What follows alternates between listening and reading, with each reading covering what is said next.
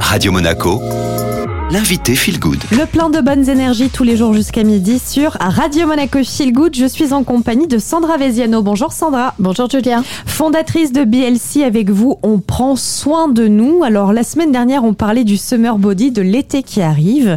L'été, ça rime aussi avec d'autres problèmes qui concernent particulièrement, on peut le dire, les jeunes filles ou les jeunes femmes, Sandra. Oui, oui, les femmes en général, mais effectivement, très souvent, les jeunes filles, on est souvent sujettes à des infections urinaires. Alors c'est pas rigolo d'être une fille sous plein d'aspects, et ça c'en est un parce que euh, effectivement il y a parfois des cystites à répétition, donc l'idée c'est de les prévenir au maximum avec des gestes d'anticipation et de prévention, et d'avoir toujours dans la poche, on y reviendra tout à l'heure, un petit, un petit sachet euh, au cas où. Quelles sont vos recommandations, les bons gestes à avoir en tout cas pour prévenir déjà l'apparition de ces infections? Alors déjà, il faut boire beaucoup d'eau. Un petit peu des eaux avec des bicarbonates comme la Badoit ou la Salvetat, qui sont des eaux qui sont un petit peu salées en goût, mais qui vont permettre d'anticiper ces problèmes.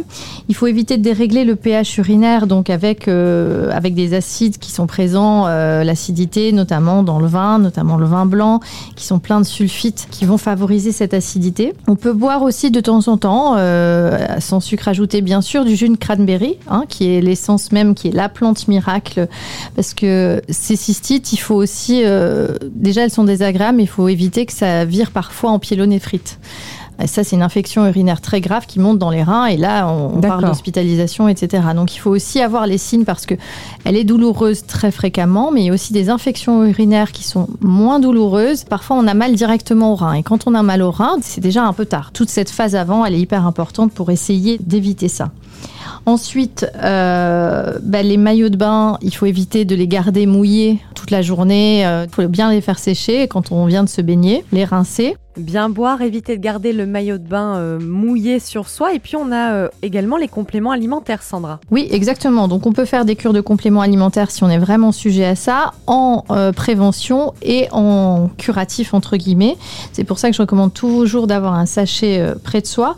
Alors, ces compléments alimentaires, justement, il y a du cranberry qui, est, qui sont très concentrés dedans, et euh, le D-mannose. Donc, ça, c'est un sucre complexe qui est naturellement présent dans le corps et qui va limiter la prolifération des micro-organismes. Et bien sûr, si ça va plus loin et si c'est vraiment chronique, on consulte un neurologue ou son médecin généraliste pour mettre en place un, un traitement ou euh, déterminer vraiment les causes. Merci beaucoup Sandra Veziano d'avoir été euh, avec nous. Évidemment, cette interview est disponible en podcast et je vous laisse profiter du retour de la musique.